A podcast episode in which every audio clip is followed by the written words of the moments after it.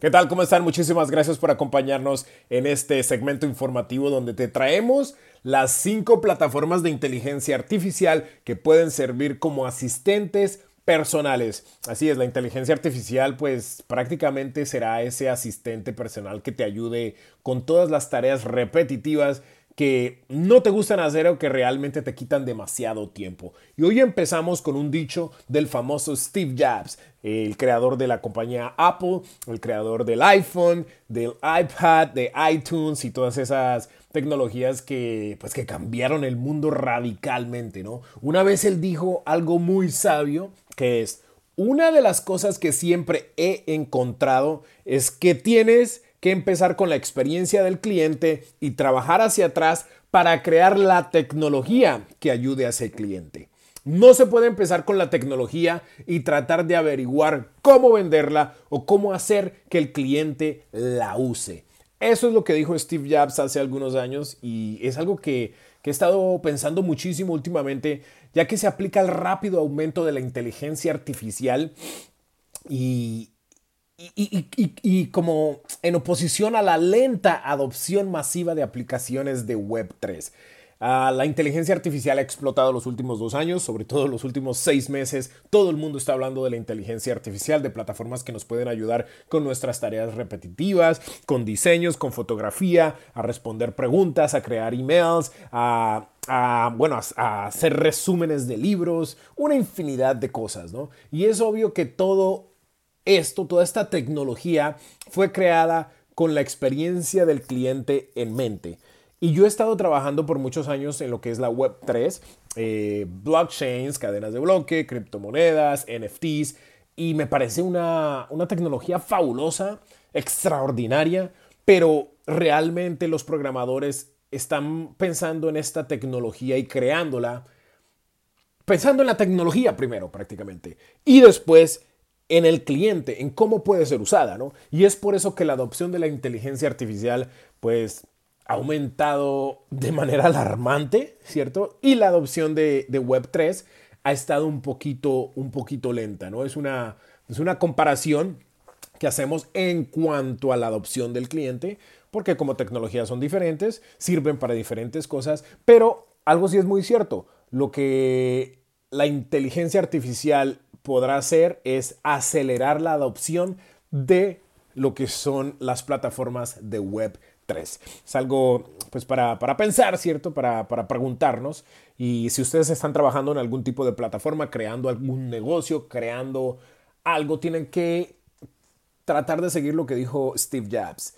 Pensar en el cliente primero. ¿Qué necesita el cliente? ¿Realmente lo que estoy haciendo, lo que estoy programando, lo que estoy creando, este negocio, esta idea, le sirve al cliente? ¿La puede utilizar? ¿Puede ser adoptada masivamente? Al poder responder estas preguntas ya sabemos si, si es algo que es rentable, que es factible para poder crear. En vez de tratar de crearlo y después de tratar de como enterrárselo a los clientes y decirles, hey, esto es muy, muy bueno o te puede servir por X, Y y Z, ¿no? Entonces primero toca pensar en el cliente, en sus necesidades y, el por qué lo que estamos creando puede servirle a ese cliente. En este boletín también te, te regalamos cinco plataformas de inteligencia artificial que te pueden servir como asistentes personales. La primera se llama XP1, XP1, está aquí en nuestro boletín que te sugiero que lo leas.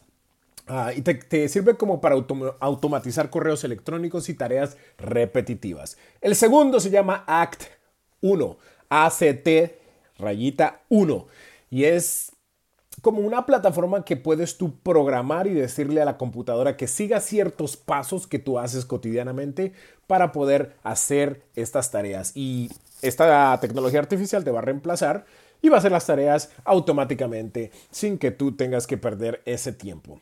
La tercera es muy, muy interesante, se llama Meals AI. Meals como comida, M-E-A-L-S-A-I, mealsai.com y te sirve para crear, eh, este, te ahorra tiempo en la cocina, especialmente para personas que tienen algunas alergias, porque te crea recetas únicas a partir de cualquier ingrediente o restricción dietética. O sea, si tú dices, ¿sabes qué? Pues no puedo comer eh, pescado, ¿cierto?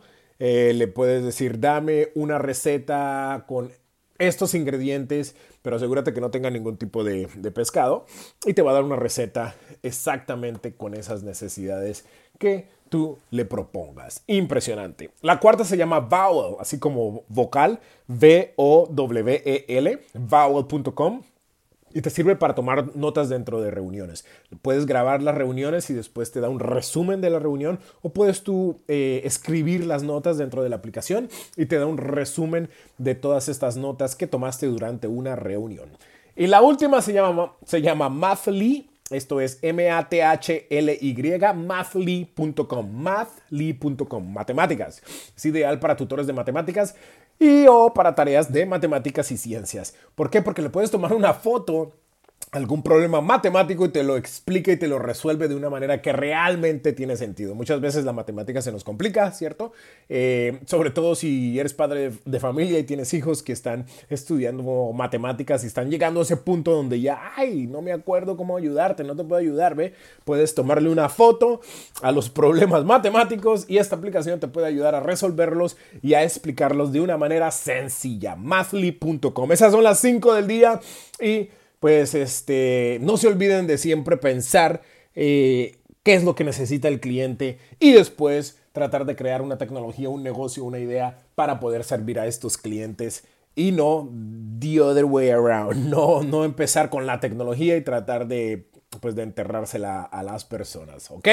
Perfecto. Y el 22 de marzo a las 6 de la tarde tenemos un taller en vivo de inteligencia artificial para que todos se puedan registrar y aprender más de esta tecnología que está cambiando el mundo de manera radical.